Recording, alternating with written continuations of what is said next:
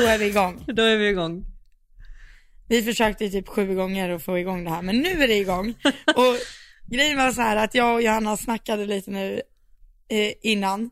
Och sen, så, och sen började jag skratta så mycket, jag bara, nej vi måste sätta igång podden för det här måste komma med. Jag har haft en kaosvecka, så jag eh, kunde knappt tänka klart. Så jag satte magplattan åt fel håll när jag sadlade idag. Och jag bara, varför, varför sitter det så dåligt liksom? Och, och sen fattade jag ju att ja, nej, jag har satt liksom böjen framåt. Och detta kommenterades och då, av någon annan. Ja, ja, ja. Eh, och där kan Johanna ta vid. Nej men så sa jag att fastän det är så kul för jag har också gjort det, jag har gjort det en gång i mitt liv och det var för eh, 13 år sedan när jag skulle rida min häst eh, Juppe när vi hade kvalat till Globen. Så första klassen när vi skulle hoppa upp och rida där, då hade jag spänt sadelloden alltså bak och fram, alltså jag märkte ingenting. Och sen när jag satt där och skrittade fram så var det någon som sa så, du, kolla magplattan, det ser ut som den sitter lite konstigt. så hoppade jag av och så såg jag att jag hade satt den bak och fram, så jävla pinsamt. och det här var alltså i Globen? I Globen. I Globen. Man får en chans liksom, att shape up.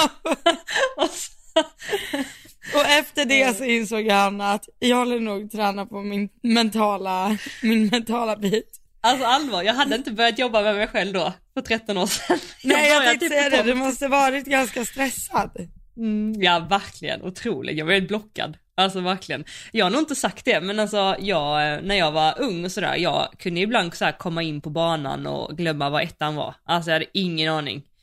Jag var så nervös, så alltså helt blockad. Det var också mycket därför jag började jobba med mig själv. Ja, så. jag kan tänka mig det. Det måste ju vara därför. Mm, exakt. Tänkte på ja. allt annat på framhoppningen förutom att se till vad min häst behövde. Typ så vara rak eller framför skänken eller bara så här få jobbet gjort, kanske rida fram. Nej, jag satt och tänkte på eh, vilka snygga outfit alla andra hade, eh, typ hur bra alla andra red, hur tjocka mina lås såg ut i de där vita ridbyxorna när det var en spegel. Alltså jag tittade på allt, tänkte på allt annat förutom det jag skulle göra. Det var alltså en mess. Så att eh, det har ju hänt en ja. del. Är det så att du liksom, eh, du känner att du spårar ur ibland? Nu också liksom? Eh, nej, det skulle jag nog inte säga, men jag skulle säga så här, och det brukar jag ändå vara ganska noga typ också säga när jag har föreläsningar och så, att bara för att jag står här och jobbar med det jag gör och har gjort det ett tag, eh, så innebär inte det att jag aldrig blir nervös eller aldrig blir rädd eller aldrig tvivlar på mig själv. Alltså det gör jag hela tiden. Det är bara det att jag vet hur jag ska göra när jag får de tankarna och de känslorna. Och det är väl det som är skillnaden, mm. att jag är okej okay med att ha de här tankarna och känslorna, för det har vi alla människor mer eller mindre såklart hela tiden. Det är ju bara att man är mänsklig, men eh, skillnaden är att jag vet vad jag ska göra när det händer och det ger en trygghet. Förut visste jag inte det, så då blev det ju att det eskalerade eller blev ännu tyngre eller ännu djupare eller ännu liksom mörkare när det väl kom. Men eh, nu känner jag mig väldigt trygg i det. Så det, mm. Det tycker jag är viktigt att påpeka, att man, att man aldrig ska kanske ha som mål heller att bli av med sin nervositet eller bli av med sina rädslor när man jobbar mentalt, utan snarare lära sig hantera dem. Och sen kommer de med tiden minska. Liksom. Mm. På tal om det, den mentala biten, så har det ju varit eh, världskuppen i helgen. Ja. Har, du har kollat, Anne? Ja, men jag har inte kollat på hela klassen eh, sista dagen ännu. Jag har inte fått tid Nej. att göra det. Jag har liksom, du vet, hoppat över lite och scrollat lite och så på den klassen. Ja. Men alltså tänk att han håller ihop det. Och ändå, alltså Henrik, och ändå säger han vid, alltså flertalet gånger att eh, han var lite besviken över att han liksom inte hade, han hade inte riktigt makten i egna händer. Och Nej, det tänker precis. jag, det måste ju vara ännu mer press och gå liksom nolla rakt igenom. Mm. Och alltså om man nu går nolla rakt igenom och går in i finalen i ledning och vet till exempel att jag inte har råd med ett nedslag men jag, jag måste sätta nollan nu liksom och då vinner jag. Mm. Exakt. Tänk att ja. hålla ihop det. Det är otrolig press. Men det tycker jag att jag, eh, jag, jag, jag, jag har sagt det innan tror jag, när jag gjorde den här intervjun med honom för några år sedan, den som finns på YouTube. Eh, jag vet inte om vi har nämnt det här men annars vill jag verkligen så rekommendera att gå in och kolla på den. För mm. den är för ganska många år sedan och det var när han liksom, vet inte om han hade, eh, alltså Fuxan, vad heter den? Eh, nej det var kanske Mary Lou han hade då i och för sig, men precis här i början, det gick liksom inte kanonbra, alltså han var fortfarande inte på toppen liksom och sådär. Men då berättar han mycket om mm. hur han tänker och sitt system och sådär och jag minns att jag blev så imponerad för att han, han nämnde ju liksom ordet ordning eller vara i ordning eller Uh, ha koll på saker, alltså ha, jag kommer inte ihåg exakt, jo organisera sa han flera gånger det ordet. Mm. Uh, och det var så viktigt för honom att hela tiden så här, göra samma sak och ha koll på saker och ting och ha en känsla av att han vill ha gjort allt han kan för att göra en bra prestation. Han vill i alla fall ha påverkat vad han kan göra, så om han har fyra fel så kan han vara ganska okej okay med det om han vet att okej, okay, jag har gjort allt jag kan. Men han kan liksom inte med sig själv om han rider i mål med fyra fel och tänker att fasen jag kunde gjort sådär, eller jag tummade på det här. Mm. Um, och det, det tror jag är nyckeln, att han har haft sitt tydliga system, han är väldigt, väldigt neutral. Man märker ju också det att, att han, även när det går skitbra när han vinner, det är inte så att han kastar sig upp i känslor och bara wow, utan han är ganska så neutral känslomässigt. Så jag får den mm. uppfattningen om att, att det är en av hans eh, styrkor. Och så vet jag en sak han också sa, jag vet inte om det var i den här intervjun eller sådär, men mm, jag vet inte exakt hur han uttryckte sig, men han gav mig en, en, en känsla och den är så här att typ att göra samma sak, alltså ha en plan och utföra den planen. Och har man en plan och vet då vad man har gjort, så kommer det ju komma ett resultat utav det. Och det resultatet kan ju vara önskat, typ så här, det gick bra. Ja men jättebra, då kan jag ju eh, duplicera det som fick det att gå bra eftersom att jag vet vad jag har gjort. Eh, mm. Eller så kan det vara så att jag är inte är nöjd med resultatet, det gick inte som jag hade tänkt. Ja men kanon, då kan jag gå tillbaka och ändra någonting för att jag vet vad jag har gjort. Men om jag inte vet vad jag har mm. gjort och haft en tanke och en plan med det, då är det väldigt svårt att duplicera det om det går bra och också svårt att ändra om det inte går bra. Eh, och det landar som fasen i mig för att eh, det är så sant. Mm. Men vid, ja. Vid det, alltså jag, jag gjorde faktiskt så innan podden, eh, för att både du och jag delar ju hans, en del av hans klinik som han hade på Clip My Horse. Ja, precis. Kan vi inte spela upp det? Alltså det, vad, ska, eller vad tycker du? Ja, gud ja, om det går. Ja men jag har spelat in det här, jag har laddat för det. Ja men gör det. För jag tyckte, åh, jag tyckte det var så bra, så kan vi prata om det efteråt när alla har hört det. Ja. För er som inte har hört det. It's the same in a jump off when you do it extremely. It's when you go very fast. Yeah, you also don't see. And then it's this feeling you go very fast to a jump and you don't see anything. And then you want to start to pull because it goes fast. But then is where the difference is, where you have to trust and say, it will come, it will come, it will come and to 99% it will come. But when it gets very wrong is when you go very fast, you don't see anything, and then you go, oh, oh, oh, oh, you know, I don't see anything, and then the mess is there. Instead of just trusting, it's coming, it's coming, it's coming, and not full speed forward or start to pull. Then maybe in the end you're a little bit close, a little bit big, but it's not a, a disaster. When we don't see anything, we start to pull. Instead of we don't see anything, we keep on going till we see something, then we do something. Ja, den är bra. Alltså den är så jävla bra. Men det är ju så enkelt att säga. Alltså det är så enkelt att säga. Och, och sen när man väl är där, och så bara, då plockar jag lite här. Nej men jag, jag skulle nog säga att jag, alltså jag börjar anamma det mer och mer. Men det, man lär ju vara sjukt konsekvent alltså. Otroligt. Ja. Verkligen. Alltså det, men, men det, jag upplever de få gångerna jag får till det han säger, för det han säger är ju verkligen att när han går full speed, och det här behöver egentligen inte vara full speed bara, det här kan ju vara alltså helt vanligt också, en, en vanlig tävlingsrunda så här, i vanlig tävlingstempo. Då ser jag heller ingenting, säger han.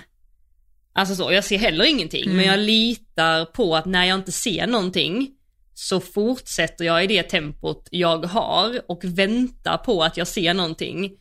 Och när jag ser någonting, då börjar jag inverka. Exempelvis att jag, eh, nu säger jag inte exakt så här, men jag kanske ligger lite stort och rider på det, ligger lite nära, rider så. Men att det är så lätt att när man inte ser någonting, då börjar man bromsa för att man på något sätt ska skapa kontroll och tror att man ska lösa det den vägen. Men då som han säger, alltså det är då man bara skapar en, en mess liksom. Mm. Ehm, och jag, jag har märkt det de gångerna man verkligen bara säger jag ser ingenting men jag bara fortsätter då bara oj vänta där är den och gud vilket fint framåtläge jag fick här, hej. Ja men exakt. Men det är så roligt. Jag har ju haft, eh, i och med att det är påsklovsvecka nu, så har jag haft massor med träningar. Och då, eh, så jag tror jag, jag tror jag har haft typ 50 elever eller något. Men är det så alltså? Ja du- det är helt, och jag, alla namn har gått in. Oj! Gud! Ja, du, Imponerande. helt otroligt. Nej men, eh, Har du varit på olika ställen eller för de som inte vet vad du har sysslat med i veckan, hur, eh, vad har du ja gjort? jag har varit på tre olika ställen. Mm. Ridklubbar och sådär. Eh, där det alltid är några eldsjälar som jagar ihop folk. Åh. Men är detta Som, elever eh, som du aldrig har tränat eller är det elever du har haft innan? Eller en kombo? Eh, en av dem hade jag haft förut. Resten Oj. är alla nya. Mm. Oj vad kul! Ja, nej, det var jätte, jätteroligt. Och där, eh, och det var ju väldigt genomgående att liksom galoppera genom svängen och inverka vid hindret. Och det är ju precis det, alltså det som han pratar om och då var det ju det många sa till mig att säga, okej, men när ska jag liksom räta på mig och stänga handen och se till att hästen lägger bak, eh, vikten på bakbenen. Och det var så svårt att förklara för mig och sen såg jag den här igår Mm. och då var det så här, så är det ju. Du ska ju börja inverka när du ser din distans liksom. Det är ju inte förrän då du kan börja inverka. Börjar du inverka vid fel tillfälle, då är det ju liksom, då, då inverkar man ju fel. Mm. Eller alltså det är ju hela grejen. I Ja, onödan. exakt. Mm. Så det är ju väldigt enkelt att säga så här, ja men börja inverka tre språng innan. Ja men när? Mm. Alltså när, när är jag tre språng innan? Liksom. Mm. Ja. Nej det är väldigt intressant. Men det har varit sjukt kul. Ja men berätta kul. lite grann, vad eh, har du gjort liksom, vad har varit genomgående tanke och hur har det liksom gått de här dagarna och vad har ni, du sa du har tränat på mycket det här att galoppera ur sväng och, och sen inverka men Mm. har, det, har det varit samma på alla dagarna eller? Eh, ja, jag skulle nog säga att jag har haft samma bana alla dagarna.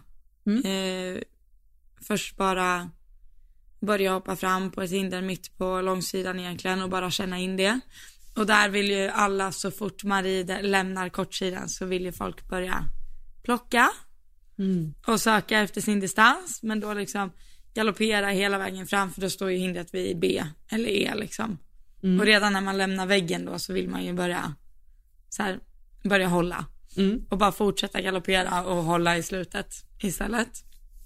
Så det har vi gjort och sen har vi hoppat linjer eh, på sex steg och samma sak där, att inte plocka i landningen utan att galoppera tre första och hålla på tre sista. Där blir det ju väldigt enkelt och där kan man ju verkligen, vad ska man säga, där kan, blir det väldigt mycket tydligare om man rider på en linje. Mm. Att du ska galoppera i början på linjen och hålla i slutet på linjen. Eh, ja, och sen satte ihop en bana med doglegs och sånt. Mm. Men eh, alltså jättesimpla grejer egentligen, men det är ju jättesvårt ändå. Ja men det är det simpla som är det svåra ju, det är det vi har kommit fram till. Ja, gud ja. Gud ja. Ja, Var det någon eh, elev som eh, satte sig lite extra, alltså inga namn och så, utan bara så här där du, det kom en person och så lämnade en annan person eller ett annat ekipage? Att det blev så stor skillnad menar jag. Jaha, att det blev jättestor skillnad. Ja eller någon, någon fick någon Eh. aha-upplevelse som du kommer ihåg att någon delade eller var det något moment som du bara sa, fasen det här var ändå någonting som landade lite extra i mig. Mm. Jo, men det var det absolut. Alltså det skulle jag säga var flera stycken. Mm. Men eh, ja, det var eh, absolut en tjej som jag kan slå, slå ett litet slag för utan att nämna namn, men hon vet säkert vem det är om jag, när jag nämner så här. eh, som annars rider dressyr. Mhm. Och hon gjorde det fantastiskt bra. Hade väldigt fin känsla på hinder och, men det hade ju väldigt mycket att göra med hennes markarbete också, att det var väldigt bra. Hon hade sin ponny på båda, båda tyglarna hela tiden och ja. Nej, det var absolut eh, imponerande. Vad intressant att hon Så- kom ifrån dressyren. Och att Ja, det var det som det var ju- ändå... Mm. Ja, men eh, väldigt fint buren hand av sig själv och ja, sånt som jag gillar. Ja. Men eh, jag skulle säga att alla gjorde helt fantastiskt bra ifrån sig. Verkligen. Ja. Ja, vad roligt. Ja, jättekul.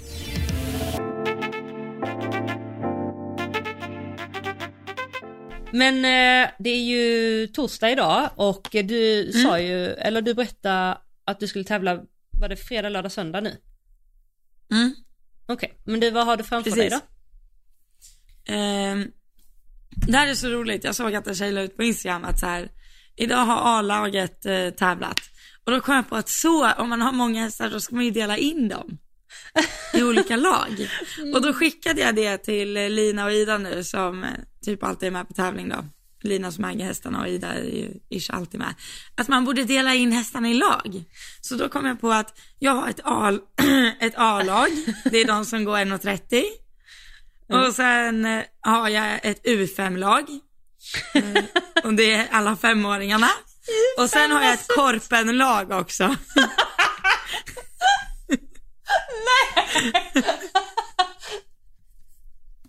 ja. Så imorgon är det A-laget och U5-laget som ska med. Korpenlaget, de sparar sig. I framtida. Ja, precis. Okej. Mm. Vad sa du? Nej, jag sa ingenting. Det var bara en väldigt kul jämförelse. Ja men det är ju jättebra, då vet man ju direkt vilka hästar det handlar om. Ja, nej men absolut. Mm. Men eh, vad rider du för klasser då? Imorgon rider jag 1,10, 1,20, 1,30. Mm. Och på lördag ska jag förhoppningsvis rida första 1,40 för i år. Ja, just I och med att Saratoga trampade av sig en sko i lastbilen mellan 1,30 och 1,40 förra helgen. Nej, inte förra helgen, vad säger jag? Förra. Det var några helger sedan, men den Mm. gången vi hade tänkt starta 1.30. Eller, alltså nu, jag checkar ut. Den, den dagen vi skulle rida 1.40, då trampade hon av sig en sko i lastbilen. Ja, exakt. Ja. Och du är tävlingsfri i helgen. Jag är tävlingsfri faktiskt. Ehm, Mm. Så jag har inte förrän nästa helg, det blir min första ute nästa gång då, så jag har gjort min sista innetävling. Mm. Eh, gjorde du, eller gör du inne i helgen eller har ni börjat ute? Nej, det är ute i helgen. Aha, gud, ni i Norrland börjar före oss typ. Ja, till och med det. Shit alltså. Nej men shit vad man har längtat. Alltså, Ja, verkligen alltså. Jag längtar. Så mycket. Men har ni inte så här köld i marken? Nej men eh, faktiskt inte. Jag var ju på Pay and Jump ute Just det, det såg jag ju. i söndags. Ja, precis.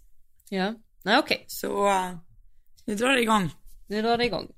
Men alltså jag, Men jag- ehm, vad sa du? Nej, säger du.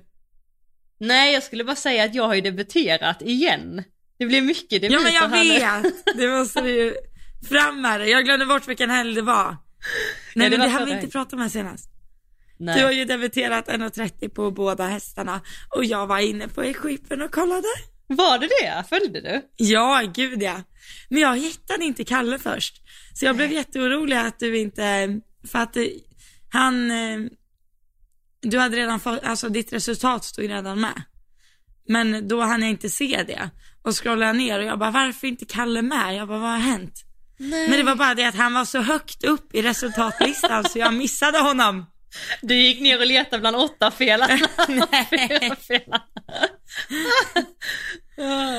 ja. Nej. gud. Nej men det var Berätta. skitkul. Nej men det var verkligen äh, jättekul för att vi äh, har ju haft den här äh, lite på känn att vi skulle debutera och jag har liksom inte riktigt vetat när och det är ju alltid Linnea som bestämmer mina klasser och så. Och det, vi brukar ta det på, på känn lite. Så när jag hade hoppat på fredagen, eller på torsdagen började tävlingen redan, då hoppade jag Fia en 1,25 och Kalle en 1,20. Båda skulle gått 1,25 men det var typ så nio starter i 1,25. Så att eh, jag flyttade mm. Kalle till 1,20. Men så hoppade de felfritt där i alla fall. Och så skrev jag så till Linnea, eh, har, vi, har vi någon plan för imorgon och i så fall vad är den? Hon var kort och gott, högre. Helt rätt.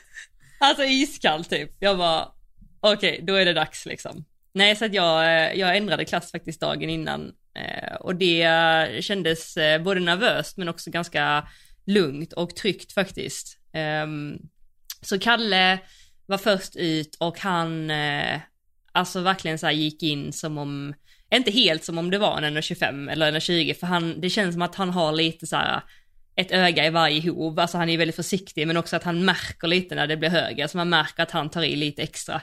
Så det gjorde han, men eh, jag tyckte att jag gjorde ett väldigt, väldigt bra jobb för jag fanns där, jag supportade, sen visst var jag lite mycket här och var, du vet såhär, flaxa lite med armarna här, gjorde lite extra, men jag får bara liksom, det är ju rutin också. Men han var dubbelt felfri. Det är bara en, en otroligt störig sak var att jag har ju börjat rida med brygga på honom på mm. tävling, så det här var tredje gången jag gjorde det, tredje rundan.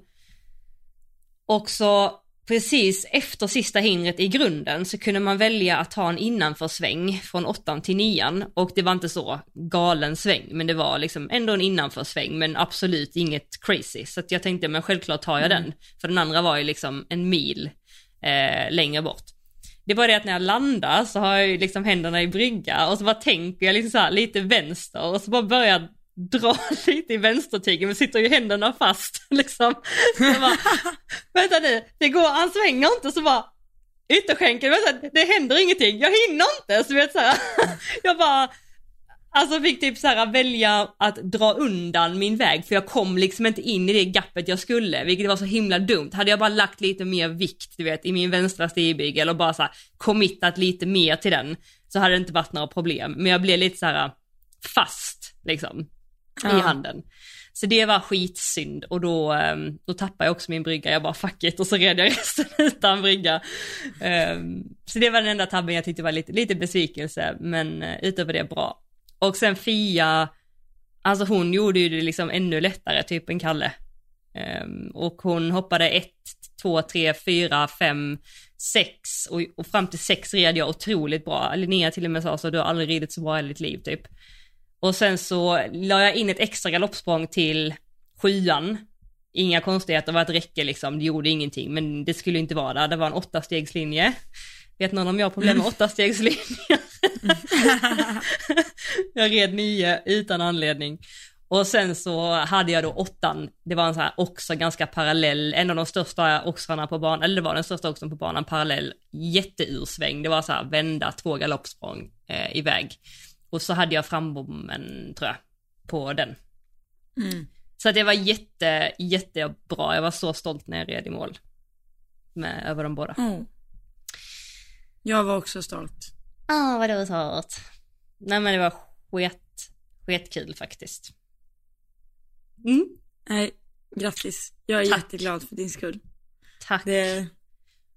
Ja, jag minns att vi, vi har pratat om det här länge. Ja. Eller jag har, eller vi har, eller alltså, det har varit i sikte länge efter, men alltså tänk vilken grund du har lagt för att göra det här så pass bra. Alltså herregud. Ja, men Vilket jag, gediget arbete med, alltså speciellt Kalle. Tänk, hur många år har du haft Kalle nu? Det är mitt tredje år ganska exakt nu. Ja. Mm. Nej, fantastiskt. Men jag, jag, tänkte faktiskt på det för att jag har ju verkligen eh, alltså lagt ner mycket arbete på honom, men också otroligt mycket på mig, på mig själv. Så att det har ju tagit mm. ganska, alltså lång tid för mig att göra en, en debut i 1.30. Um, ja. och, och det är klart att den debuten hade kunnat komma tidigare också, eh, liksom för honom. Eh, men jag har också känt att jag har utvecklats otroligt mycket sista tiden och jag har känt att jag har liksom förut fattats ingredienser för att kunna styra in honom i den klassen. Mm. Och inte bara sedan ett halvår tillbaka utan alltså två år tillbaka också. Så jag har gjort ett jäkla jobb både med mig själv och honom de sista åren. Vilket då gör att det arbetet jag har gjort med honom och mig har jag ju också tagit med in på Fia. Så Fia debuterar ju mycket snabbare än vad han har gjort. Men det är också för att jag har känt Jo men att precis. jag har behövt den grunden liksom. Ehm, och sen så är ju Skulle han... du säga att, Mm. Skulle du säga att Kalle är lite den hästen du har lärt dig liksom utbilda häst på? Eller vad man ska säga. Eller Ja. förstår du hur jag menar? Att Ja. det, är, det är alltid första gången man gör någonting med en häst så tar det ju alltid längre tid. Ja. Eller förstår du? Mm, Att, eh, absolut.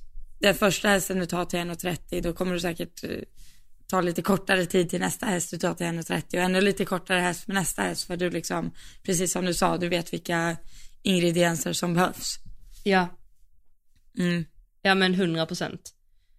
Och, och jag kände också så här, jag sa inte ens det till Linnea, men hon sa till och med så här till mig själv i, för tre dagar sedan när jag var och tränade med Cassie. Så hon bara, Åh jäklar vad tuff, vad, liksom, vad tufft du rider eller så här, är det nu, har du liksom coolat till dig för att du har hoppat 130 nu? Alltså lite så på skoj sa hon ju. Ja. Eh, men det ligger så jäkla mycket i det för att fasen vad jag växte. Eh, Som person och alltså både mentalt men också ryttarmässigt efter den här helgen. Och jag minns att jag har haft några fåtal sådana tävlingar i mitt liv där jag har kommit hem från den tävlingen och känt att den tävlingen har gett mig ett halvårs eh, självförtroende som jag liksom annars hade byggt upp på ett halvår eller ibland ett år liksom. ja.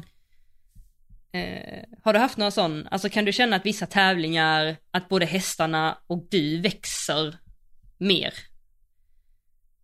Mm. Jo, men det var nog eh, när jag avslutade säsongen där med Sötåga och 1,40 liksom. Då kändes det ju som att så här, nu kan vi kliva ut ur 2022. Och det var liksom millimeter från en nolla. Jag vet också vad som behövs för att sätta den nollan nu. Men nu vet man inte. Nu är det en jäkla press istället om man ska rida 1,40 i helgen igen och så går det sämre än vad det gjorde i debuten. Nej, men eh, Jo, men absolut. Det finns verkligen sådana tävlingar. Men jag tror, jag tror typ inte jag lever på dem så länge. Jag vet inte. Nej okej. Jag kan nog åka, åka hem och vara lite nöjd för dagen, men sen är det liksom, då ska man ju försöka hålla i det också. Ja. Jag bara kliar mig i huvudet. ja men jag tänkte det du sa precis så här, äh, ja men äh, nu känner- är det en jäkla press om man skulle rida sin andra 40 1,40 med sämre resultat än man red sin första. Då kan jag faktiskt tänka så här att du kommer ju rida 1,40 med sämre resultat än fyra fel. Sen om det är i helgen Jo, eller om det är jo. om sex helger. Alltså det kommer ju ske, liksom, någon gång. Och det Ja, har ju gud, ja alltså med dig som ryttare att göra, eller hästen, att, det är en, en, att du är en dålig ryttare eller att det är en dålig häst, utan det är av olika anledningar så faller bommarna och det är ju liksom, det är ju lärdomar. Um, så att jag, jag tycker det är fasen ändå så jäkla viktigt att resultaten, det är ju alltid kul med bra resultat och det är ju därför man vill, men det definierar ju inte en som, som ryttare eller ekipage, tycker jag. Alltså Nej, med, men så är det ju. Du har helt rätt i vad du säger. Men det var nog mer det som du var inne på med det som Henrik sa också att eh, när man åker från tävlingen som nu när du har, eh, säger att du har fått liksom en självförtroende boost och att det gick väldigt bra. Att så här, är du lika, kollar du lika så här gediget på vad det var du gjorde bra som om du, som om det hade gått dåligt? Ja, För det, alltså det har jag varit dålig på, men jag skulle säga att jag är bättre på det nu. Att när det har gått bra, att säga okej, vad var det jag gjorde som verkligen fick det att gå bra? Och om jag ska vara helt ärlig så tror jag den där debuten var lite tur också. Nej men, mm, mm. nej men, eh, det kom också väldigt hastigt och jag kan inte säga att jag verkligen så här förberedde för det, att det var så här, jag har verkligen byggt upp det här för att jag ska debutera i den här klassen, utan det var verkligen där och då och så bara, ah, nolla klassen innan, men ska vi göra en debut, vi är ändå här, det är sista tävlingen på året, Mm. vi kör liksom. Mm. Att eh, nu har jag ju verkligen, jag skulle också säga att jag har ändrat på lite grejer i träningen, så jag vet ju också att det kommer vara som att debutera igen liksom. Mm, Eller om du förstår vad jag menar. mm. Det är första ute, ja, allt. Ja absolut, det tror jag också. Men det är skitbra att, att vi tar upp det, för det tror jag vi alla måste, ja, jag måste påminna mig om det också hela tiden, men det är, om jag ska vara helt ärlig, så är det ändå ganska naturligt för mig, också, antagligen eftersom att jag jobbar med det jag gör, så jag vet vikten av det, annars hade jag nog inte tänkt på det på det sättet. Men att Mm. verkligen efter varje runda, alltså jag, så här, oavsett hur det går, oavsett alltså resultat, oavsett känsla, så är det skitviktigt eh, för mig att plocka ut delar i banan som jag kände så här, fasen, det här gjorde jag bra. För att om jag inte pointar ut vad jag gjorde bra, då vet jag ju inte vad jag ska fortsätta göra. Så att kan jag bara säga, okej där, precis så där i svängen gjorde jag som jag borde göra. Okej bra, då ska jag verkligen försöka applicera det nästa gång också så att jag fortsätter. Mm. Ehm, och sen då, oavsett hur det gått, kollar jag också på vilka saker var jag mindre nöjd med. Vad kunde jag gjort bättre? Jo just det, så där, fasen där la jag handen. Eller där, eh, redan i svängen så kände jag att jag hade henne ur balans. Eller så här, där måste jag verkligen vara tydlig och ha henne i balans innan svängen. Okej bra, då tar jag med det. Så att Mm. jag lägger ganska mycket så här, eller ganska lite känslor i det, så här, fan vad dåligt att jag gjorde så, eller fan vad bra att jag gjorde så, utan mer så här, detta gjorde jag bra, det vill jag fortsätta göra, det här gjorde jag lite sämre, det här vill jag förbättra. Och det, det hade jag, det, förut kunde jag ju inte alls tänka så, eh, så det har jag också mognat in i det tankesättet. Och jag tror faktiskt att det är det Henka gör väldigt bra. Han har ju också, vad jag har förstått det som, haft ett otroligt temperament förut, när han, eh, när han var yngre och det har han säkert också nu fortfarande och, och så men jag tror att han kan hantera det på ett annat sätt och att han är ganska neutral i saker, han är ganska saklig, han är ganska Mm. liksom objektiv i, eh, i det han gör och det tror jag är nyckel faktiskt. Att, eh, Han, jag får lite så här, eh, vad heter han, Nils van der Poel. Ja men lite så Jag ja. får lite sådana vibes av han. Eh, Har du kollat på hans dokumentär på SVT? nej. Den är jätterolig. Han är typ så här, han säger verkligen straight out och så bara, ja att jag tror världsrekord, nej men det är för att världsrekorden är dåliga. och man bara, ja. Okej. Bara, ja alltså vilken, vilken som helst hade ju kunnat tagit mitt världsrekord om man hade tränat som mig. Typ så här. Åh vad rolig Och man bara, ja. Och, men eh, sen, jag vet inte vad hans träningsschema är, men det verkar ju helt sjukt. Han cyklar ju typ så här sex timmar för att köpa en kebab liksom. Mm. Men eh, verkligen också så här helt, helt sjukt målmedveten och bara så här, gör jag det här? Alltså jag tänker så här, när jag ser mig fram, jag vet ju inte hur Henrik von Eckermann tränar, det har jag ingen aning om. Men vad jag ser mig framför mig är att han så här, att han skulle kunna rida den där oxen ur sväng i fyra veckors tid tills den sitter perfekt tio av tio gånger liksom. Eller är det bara jag? Nej men alltså absolut, säkert. Det hade varit väldigt intressant. Sa inte du det när vi pratade privat? Eller var det inte du som sa det att du skulle verkligen vilja vara i, i stall eller vara på en flyga på väggen? Eller var det inte du som sa det? Ja, ja överallt. Men Överallt. ja, speciellt där. Mm. Ja. Alltså man vill verkligen vara med på vad, hur tränas det, hur görs det, alltså. ah, Ja. Det hade varit helt fantastiskt att bara hoppa in i en, en annan ryttares liv. Eh, för en, för en Och tid. hur liksom. håller de den där hästen så, alltså beyond fit, Mm, skulle jag ju säga. mm. Har han haft en, alltså det är klart han har viloperioder och så, men det har väl inte varit någon skada eller någonting? Inte vad jag vet om. ingen aning. Alltså jag tror inte man kanske kan veta det eller så. Jag, jag har ingen Nej aning. men det är inte så att han har varit borta en längre tid Nej, liksom. nej, nej. Nej det är, alltså Ja, det, det- är otroligt, Nej, eh, helt otroligt. otroligt imponerande. Sen skulle jag vilja veta mer om hans horsemanship och liksom all, allting. Mm, Det, för det tycker jag att vi har fått så här väldigt mycket insyn in i Peder. Han är ju väldigt, ja men, jag hade önskat lite, ännu mer Henrik nu. mm, Och Peder såklart, alla, men ja, mm. Exakt. han är Eh, På ju, tal, vad sa du? ja han är ju en legend. Ja, Han och hästen, ja det är helt otroligt. garanterat. Det finns ingen som Nej det är helt de har gjort. otroligt. Men det är ju också det att när man sätter sig där och ska börja kolla på torsdagen, då är man ju lite säker på att de ska vinna också. Eller är det bara jag? ja, men, Nej men hade inte du, jag hade en lite lugn känsla att säga, jo men det här, Han tar det. det här sitter, det här tar de. Mm. Vilket är helt sjukt. Mm. Ja. Ja, det är helt galet. Men Helt eh, galet. på tal om eh, horsemanship Mm. så diskuterar ju du och jag, eh, eller vi pratade ju förra veckan, eller något avsnitt, eh, från något avsnitt sen om att du jobbar med Diggi ju, från marken och fått hjälp. Eh, Och vi Mm. alla har sett hur du flexar på Instagram och parkerar hästen utan att... Ditt största flex eller vad skrev du? Ja det är mitt största flex.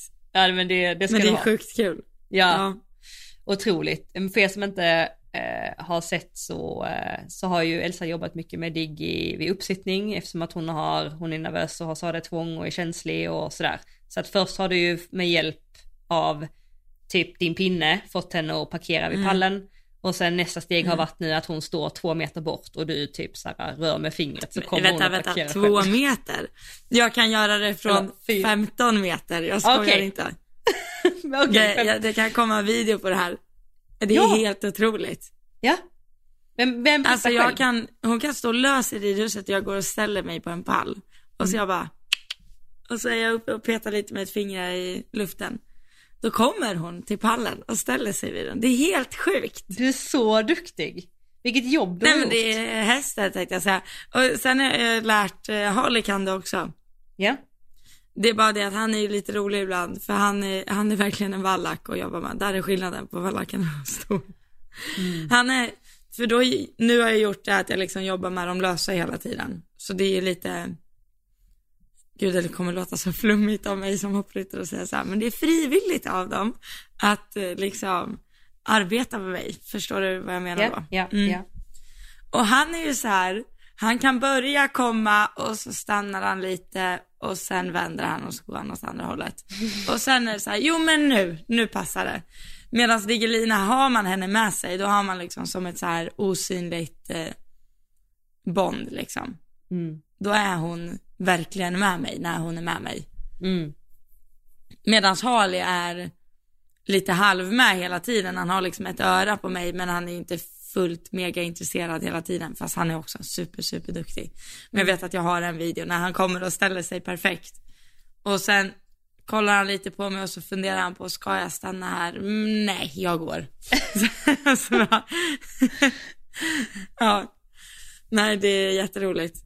Jag tycker det är sjukt kul. Jag har inte haft någon tid den här veckan, men förra veckan så tror jag att jag la säkert en timme om dagen på att bara hålla på i repgrimma och flytta hästar för pinnen och ja, sånt.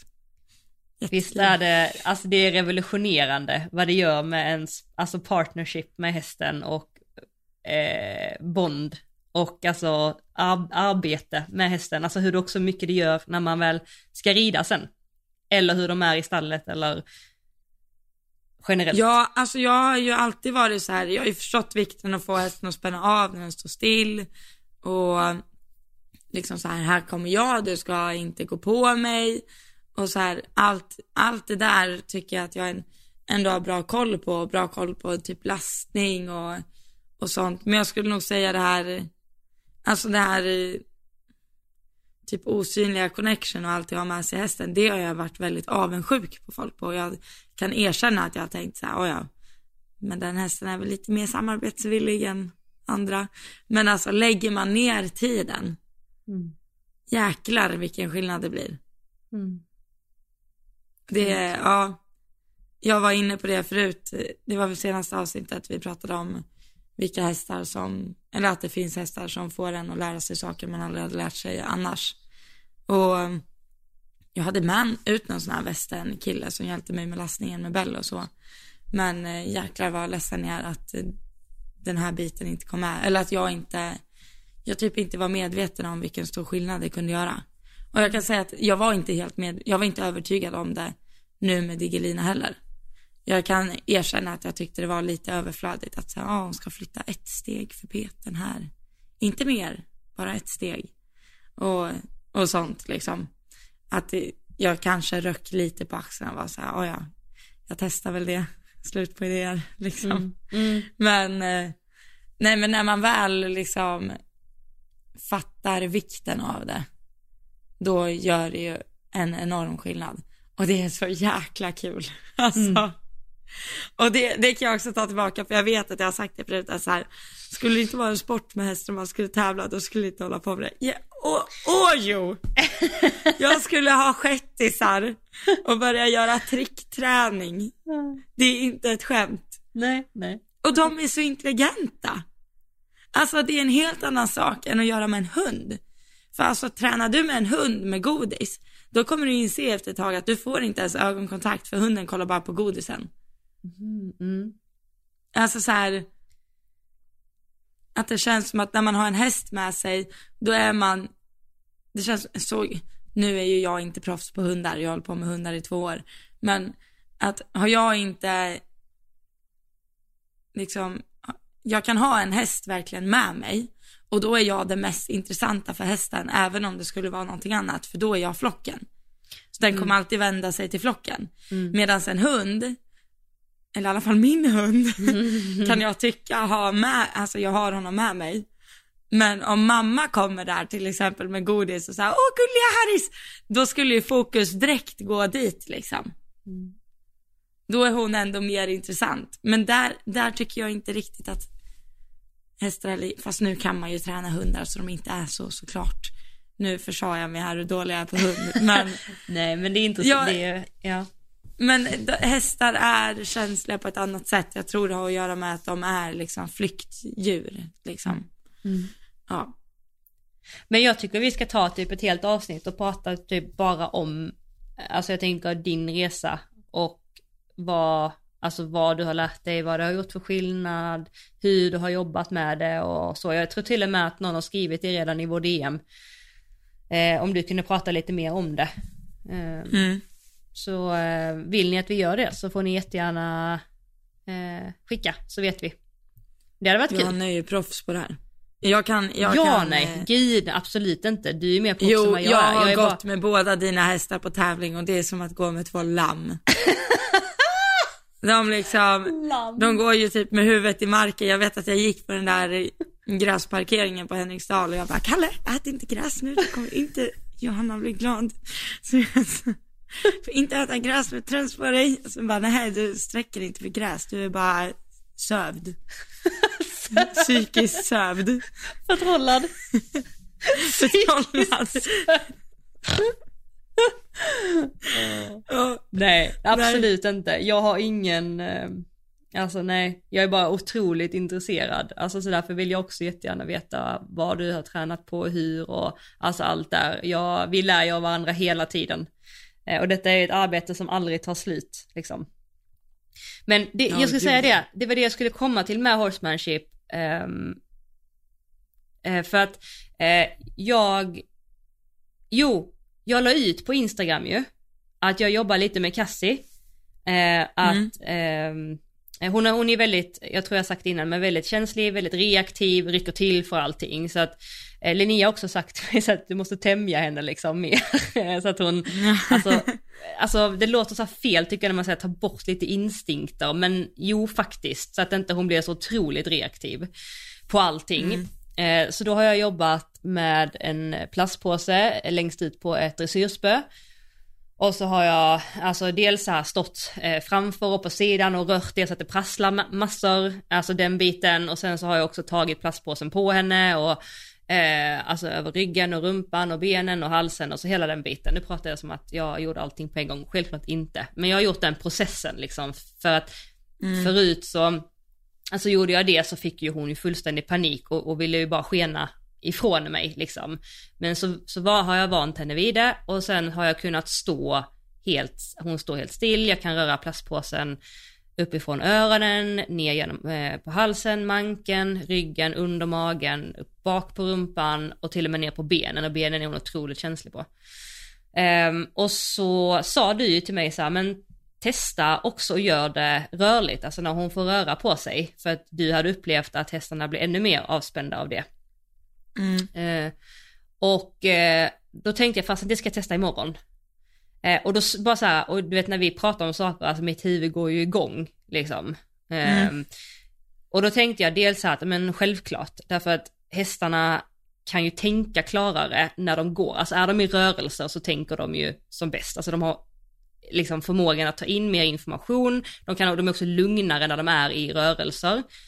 Eh, och sen också så tänkte jag så här att det finns ju ett tillstånd hos hästarna, Gud jag har tappat namnet vad det heter. Men eh, när man utsätter hästarna för någonting, exempelvis som en plastpåse på ett spö, så kan du ju få en häst som står still, men den kan ju vara i ett paralyserat tillstånd. Alltså där den bara slutar andas och bara Jo men jag tror det var det du sa, för vi pratade om det. Och då sa du så här, jo men hon står still, hon är duktig, men jag känner bara inte att hon pustar ut helt. Liksom. Ja, exakt. Eller vad var det vi pratade om? Jo, jag tror det. Ja. Jag skulle vilja att hon sänkte huvudet lite mer och började tugga. Alltså dit vill jag Mm. komma, men det har jag svårt med bara utan pisken. Alltså att få henne ja. att göra ja. det liksom. Det går. Men jag, jag tror, ja, jag tror det var det jag sa. Och så sa du testa rör Mm. på henne. Ehm, men i alla fall så, så tänkte jag bara så här, gud men tänk om jag har för jag, jag, jag, jag har tyckt att jag har en alltså bra koll, för jag vet ju att det finns det tillståndet hos hästarna där de kan blocka helt och bli helt paralyserad och tvärtom liksom, alltså det blir motsatt effekt. Hästen blir så skrämd att den blir förstelnad liksom. Men det upplevde jag inte att det var fallet, att hon stod still, men det var bara att hon var fortfarande liksom oförmögen att slappna av. Men i alla fall, Mm. då testade jag det du sa. Eh, och jag tyckte att det gjorde jättestor skillnad. Mm, det, jag tycker också det. Mm. Så jag är jättetacksam för det tipset. Och också pendla lite mellan det. Alltså typ så här, röra, alltså ha en liten volt, röra lite. Benen är ju värst, upplever jag. Alltså speciellt när de är i rörelser. Mm. Men sen också kunna stå still, göra det lite och sen gå lite och, och eh, sådär. Och då fick jag faktiskt eh, en, en, eh, alltså eh, ett moment där hon sänkte huvudet lite grann, men framförallt började slicka sig runt munnen. Så att det var Mm. Så tack snälla för det tipset. Jag är generellt väldigt mot att tvinga hästar att stå still. Ja, Är det bara jag? Eller även när man sitter på, om det är en häst som, eller jag tänker mig precis som när man rider att så här, du vill inte sätta in hästen i en för tight box som den liksom inte, eller en för tight ram som den inte klarar av. nej, Och många hästar kan ju typ få väldigt svårt att stå still om man har hoppat en bana och ska stå och vänta eller vad man nu gör. Ja, 100%. Och då är jag typ så här, men gör inte det då. Nej, Får man, får man säga får så? man säga så? Ja men jag, jag håller med dig till 100%. Jag skulle säga att jag är inte emot att få hästarna att stå still. Nej, jag är Eh, inte heller emot, men jag skulle Men- inte bråka om det. Nej, nej men exakt. Alltså hade man, det, det man vill, eller det jag vill, är att jag vill känna att jag i så fall eh, tränar mig till och att det kommer naturligt och att hästarna gör det när Mm, de är exakt. liksom, avspända. Men inte om en häst är eh, spänd, stressad och liksom Nej. på flykt och så ska man tvinga den att stå still, då blir ju det ännu, ännu värre. Liksom. Nej, det, det är det jag menar. Jag tänker att ett resultat av ditt arbete när du rider ska Mm. ju vara att du ska kunna göra en halt och länga tygen och hästen ska stanna där liksom. Mm. Men det är inte något du aktivt ska behöva träna på. Nej, nej men precis. Nej men jag håller med dig. Eh, Ja. Jag förstår helt eh, tankesättet. Mm.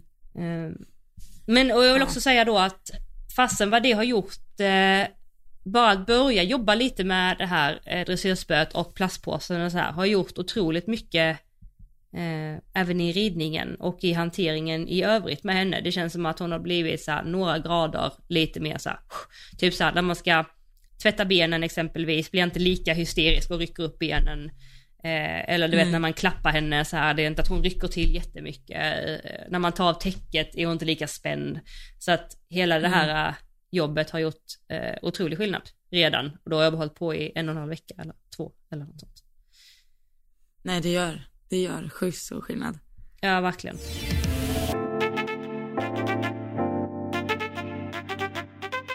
Det är ju så här Johanna, att du skickade ju en bild till mig häromdagen.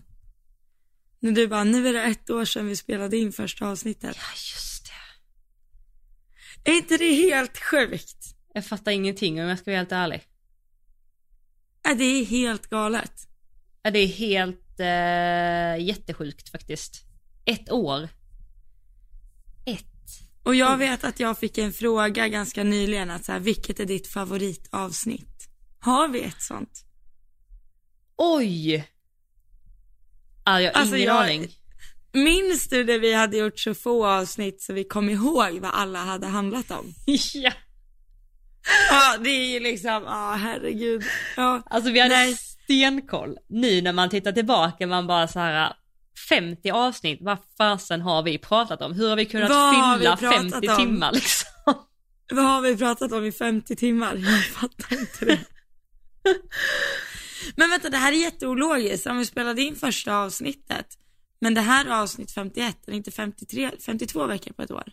Jo, 53. men jag har svaret på det 52. för att vi släppte inte det avsnittet direkt utan det tog typ två veckor för att vi släppte vårt första avsnitt 24 april och det är nästa, vad är det, vad är det för, det är det 14 idag eller 13 idag? April när vi spelar in. 13. 13. Mm. Så det är ju om, om 11 dagar som vi släppte första. Så att vi hade ju Ja. liksom en liten, eh, jag tror vi hade typ två veckor när vi hade spelat in och sen hade vi nog inte ens valt Just det, så var det något krångel med ljud och grejer. Ja. Det var massa krångel och vi hade nog inte ens frågat eh, vår fantastiska klippare Martin nu om han ville ens klippa och jag tror inte vi hade någon, eh, någon bakgrundsbild heller till vår podd. Alltså det var verkligen så här, vi hade ingenting. Det var typ så här bara dagen testade. innan, okej nu har vi det på plats, nu släpper vi det! Ja, Jättekul! Åh herregud. Ja. Det är helt sjukt att vi, ja, eller att ni som lyssnar får det rulla. Ja, helt, Någorlunda ja, det är helt i otroligt. alla fall. Vi är så tacksamma.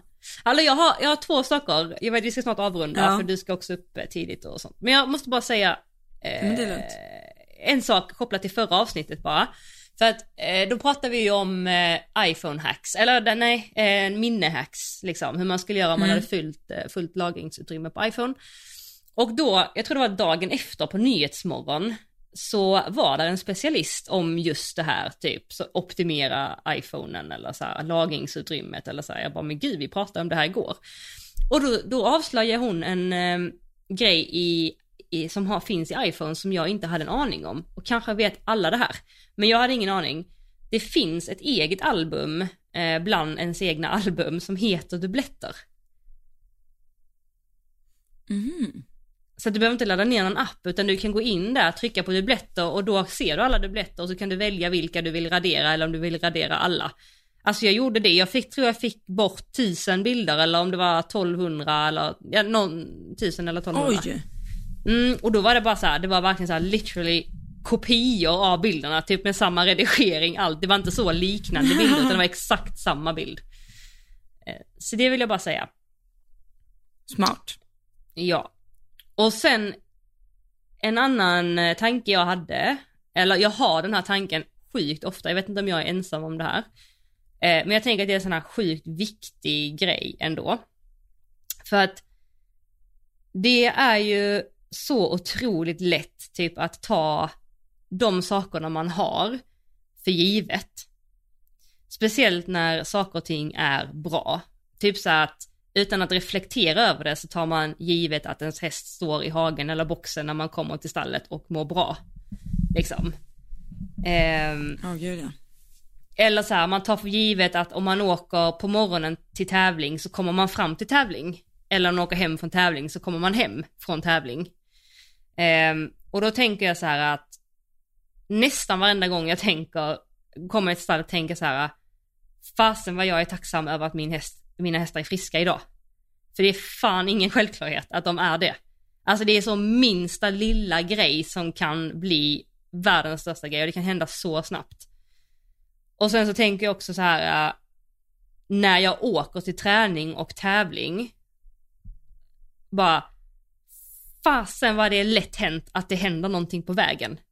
Alltså att man blir påkörd, att ett djur springer fram, att man får punktering. Alltså det kan hända så, nu vill jag inte sätta skräckscenario i folks huvud, men bara så här, det är fan inte en självklarhet att allting bara går bra hela tiden. Att man tar sig dit man ska. Det kan hända så mycket.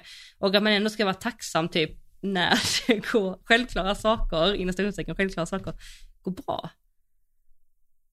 Om du jinxar det här nu när jag ska tävla i helgen då, när, kommer ha punktering, kommer tappa en sko. Nej men alltså jag, jag kan Nej, känna sån här djup Men jag, jag förstår dig precis. Alltså jag, jag har, alltså jag äger fyra egna hästar. Jag har en häst som är ridbar just nu. Ja. En står med misstänkt hovböld. Nej, det här har du En, inte eh, berättat. Nej, en har eh, en nyskodd och då har han fått lite puls i, i fram. Men Så han kommer inte tävla i helgen. Och eh, den tredje har ju mugg som har fått lymfangit men han var hos veterinären igår så han har fått ett eh, veterinäromslag nu på Mm. riktigt. Okej, En operation mugg. okej. Ja, Fattar. nu har jag liksom testat alla olika hemmaingredienser som finns. Så Har du testat det örondroppar? Ögondroppar? Öron? Nej, inte örondroppar.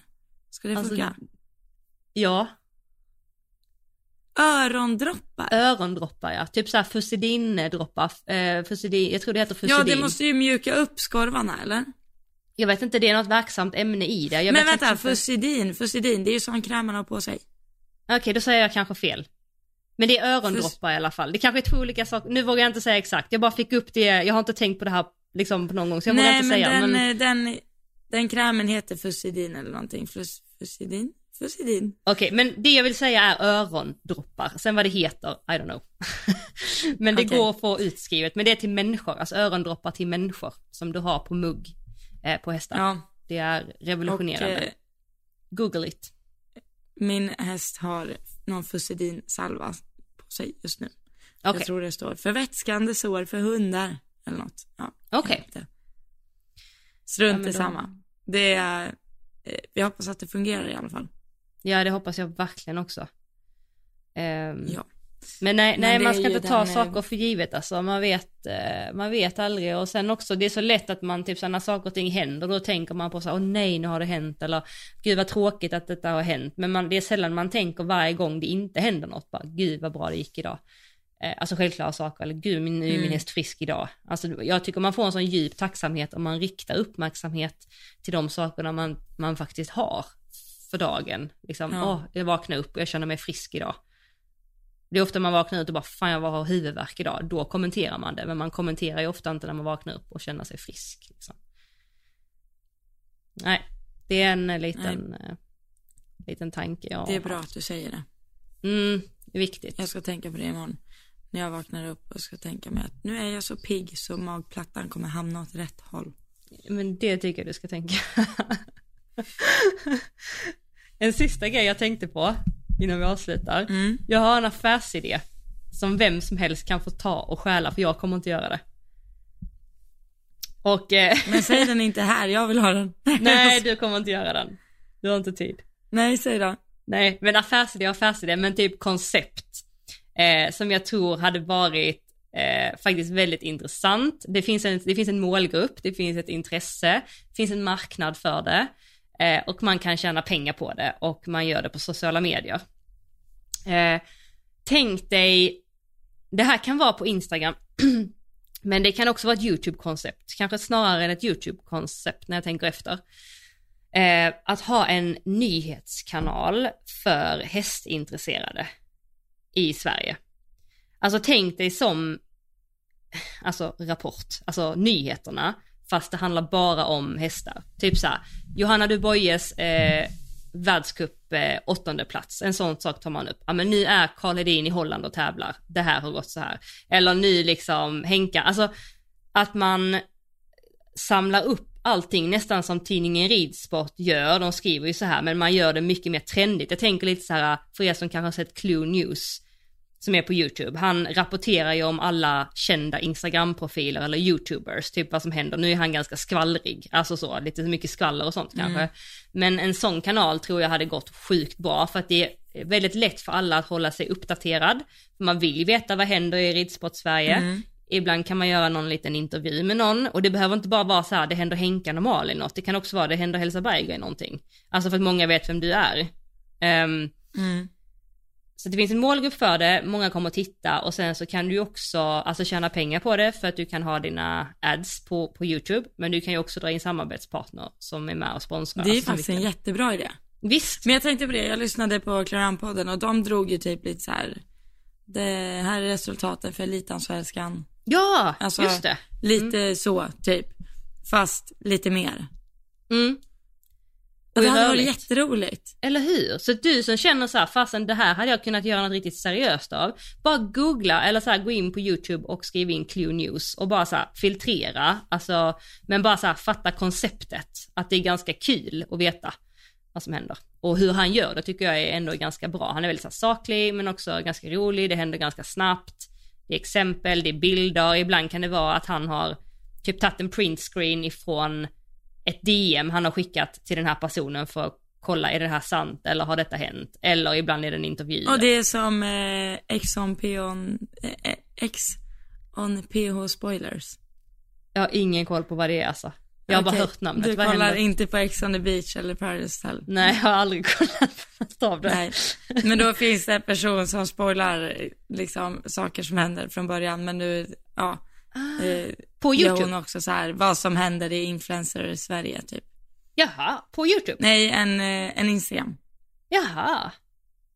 Ja, ja. Ja. Men gå in, hämta inspo, men det ska På tal om liksom... det, nu, har, nu fick jag en jättebra affärsidé. Ja, okej. Nu Alltså, bara tänk- spottar vi ut idéer. Ja. Eh, Det här kanske är lite mer omfattande och inte så hästigt. Men tänk att ha som Paradise Hotel, fast det är inte deras tävlingar och fylla och allt det. Men bara så här att du åker iväg, lämnar in din telefon. Alltså du har typ skrivit på papper eller något. Att så här, de får, mina nära och kära om de kontaktar mig om det är något hemskt som har hänt. Mm. Men och sen är du typ på så här man kan se, alltså i en så här sluten värld. Eller förstår du vad jag menar? Vad är skillnaden Att på du det och inte har telefonen eller ingenting. Nej men jag kom på det för att jag var, eh, eh, jag var och hade träningar idag i Rättvik. Och jag var på eh, konfirmationsläger i Rättvik. Det här var ju tusen år sedan. Eh, och då var jag där i tre och en halv vecka utan telefon och det var typ den bästa tiden i mitt liv. Aha, du menar så att man lever sitt vanliga liv men man får inte vara uppkopplad på telefon eller mobil Nej, eller alltså TV? du är borta på ett hotell, du är typ utomlands. Liksom. Ja, okej. Ja, Eh, och sen finns ju allt där som du behöver liksom. just det. Men du har inte telefonen. Så du är tvungen att interagera. Ja, det är ju hela grejen. Du är inte där med några du känner. Nej, okej. Nej. Utan det är du och sen, förlåt, det glömde jag säga. För, men det är ju hela grejen med Paradise Hotel, att du är, inte känner de som är där inne liksom. Mm. Mm. Och då, eh, när du kommer dit, då är du ju tvungen att liksom få ett eh, socialt utbyte med de andra som är där. Just det, För det är de enda du har att umgås med liksom. just det. Ah, Är inte det, hade varit- jättekul? Jo, det har varit jättekul faktiskt. Bra, bra idé faktiskt. Ja. Så om någon typ köper den affärsidén så... Ja. Min affärsidé är dock inte gratis, så mig måste ni ta med på... Precis, vi ska ha 20% på intäkterna om man snor Eller- våra idéer. Nej men alltså på riktigt, fattas det inte en realityserie för alltså hästfolk? En realityserie. Ja, det hade... Ja. Det ska vara med en hästkille i Bonde fru, har du sett det? Nej, vem var det? Från Gävle. Jaha, Ja. Okej. Men jag tror tyvärr inte han var vänd åt mitt håll. Det var ju synd. Jaha, han var homosexuell. Mm. Mhm. Jag tror det. Men känner du honom eller vet du vem det är? Eh, nej, inte på rak arm just nu har jag tappat namnet. Ah, ja, men hästbondar är kul när de är med. Jag tycker Ja. ju, jag, eh, vi hängde, du hann ju aldrig träffa Emma och ehm, eh, Anna Elfstrand då på Skandinavien, för du var ju någonstans. Så käkade jag ju lunch med dem på eh, Göteborg. Mm. Mm.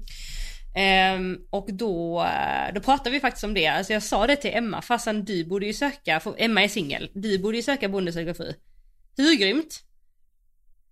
Ja, jättekul. Alltså jag har flera kompisar också som jag tycker borde vara med. Ja. Ja men du kan ju också Det hade vara med. varit jätteroligt. Ja. ah vad roligt, snälla kan inte du söka Elsa? Please, please, please. Men jag har ju ingen så här, jag måste ju ha en bondgård då. Nej, du behöver inte äga en bondgård. Vad sjukt det hade varit att vara med på söker fru. Nej. Gud vad roligt. Alltså du hade gjort så bra TV. Nej men snälla! Jag vill ju vara med i bärs, jag vill vara Bachelorette. Nej. Nej, det ska är bara för att min, min storebrors flickvän jobbar på det. Aha, hon som också jobbar med Idol. Ja. Henne hade man ju velat träffa alltså. Kan man praktisera? Jag har ju nog frågat innan, kan man praktisera sen? Var en fluga på väggen. Ja, verkligen. Men hallå, om jag skickar Ja, in en sån ansökan, då är du inte helt closed alltså. Du är inte helt stängd för... eh, På Bonde söker fru eller på vadå? exakt. Ja, Jag blev jätterädd nu efter förra veckans avsnitt. Jag bara, jag är kapabel till vad som helst. Alltså ni ska Ja, bara allt som veta inte vänner, hur mycket klippning det var i det där avsnittet. Alltså, eller, alltså det var ju, du hade ju panik i avsnittet men alltså reality var ju plussa på 10 på den paniken som, som faktiskt spelades upp. ja alltså vi fick liksom sju mail på så här. Är det klippt okej nu? Och jag Ja. bara, nej, Raus tas bort. Ja, herregud. Men som du Nej, hör är jag kapabel till det ena och det andra så att ehm, jag vill bara veta, är du helt eh, stängd? Till Bonde söker fru? Ja. Eh, ja, jag skulle säga att jag är ganska stängd, men alltså jag undrar mest vad det, vad det är för killar som skulle, eller inga alls möjligtvis. Ja men alltså du hade ju fått, alltså Pontus fick ju rekordmånga som sökte när han eh, var bonde och nu hade ju du tagit rekordet tror jag om du hade mm, sökt in. Alltså du ska det. ju inte vara en sökare, utan du ska ju vara bonden, du ska ju vara den som folk söker Jo men det till. fattar jag ju, jag ska ju vara bonden. Ja. Och herregud jag hör ju att det här, du är ju inte alls stängd, alltså det är bara en fasad. Det hör jag ju. Men det hade förstört hela imagen för Bonde söker fru, jag hade kunnat gjort det som en kul grej, men jag hade kanske inte varit där för att söka kärleken, jag vet inte. Är det inte vissa i Bonde söker fru som typ så här hånglar med fyra pers? Oj jag vet, jag har typ inte ens kollat Det är på det. lite, det är lite Paradise Hotel över det där. det kanske ja. det är. Nej men eh, Ja, kul. nej det är roligt i alla fall. Men eh, jag, eh, jag kanske inte är helt öppen för det, men mer öppen än Ex on the beach och Paradise Hotel kan jag säga. Ja, Love Island är också helt struket. det är så alltså. Ja, Men så om, min, om jag... sista, min sista utväg som influencer, det är Bonde söker fru. Nej, absolut inte. Herregud, det hade bara varit, jag tror det hade förstärkt. Det hade varit, det hade varit svinkul i alla fall. Eller om vi får en, Jag ville tänk om bara vi vara med i skulle ha en när jag var realityserie. liten. Va? Tänk om vi hade haft en realityserie, fy fasen Ja. vad roligt. Åh gud! Om vi har något produktionsbolag som hör detta. lyssna. Lyssna. ah vad roligt, det hade varit jättekul. Gud, jag hade drivit dig till vansinne, men ja, det hade varit jättekul. Ja men verkligen, och jag hade nog drivit dig till vansinne. Nej men gud, vi hade haft så Nej mycket men gud, det är en jätterolig idé, Johanna. Oj oj oj. Åh Ja. gud, ja nej, Eller så, får vi, eller så får vi göra det själva om folk sponsrar lite.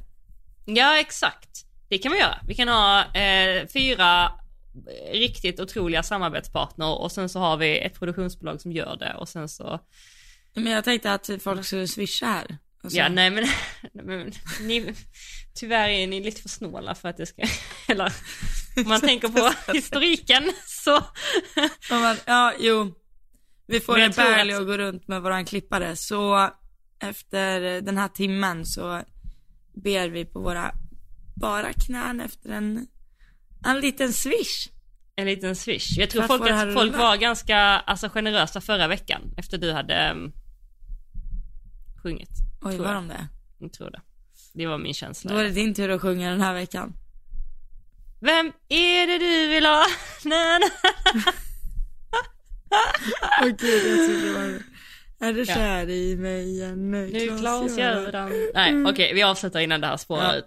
Vänner, tack Okej, för att ni så. lyssnar. Swisha och sponsra, ni hör ju, vi är liksom i nöd. Alltså det är liksom, rädda podden.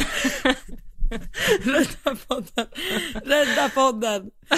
Skapa en reality-serie istället. Så. Eh, Tack för oss. 1, 2, 3, 2. 7, 8, 1. Nej! Nej. Shh. Nej! Elsa! Nej, vi har 1, 2, 3, 2, 9, 8, 1, 2, 3, 1. Swisha, swisha. Swisha, swisha. Tack och hej. Tack och hej.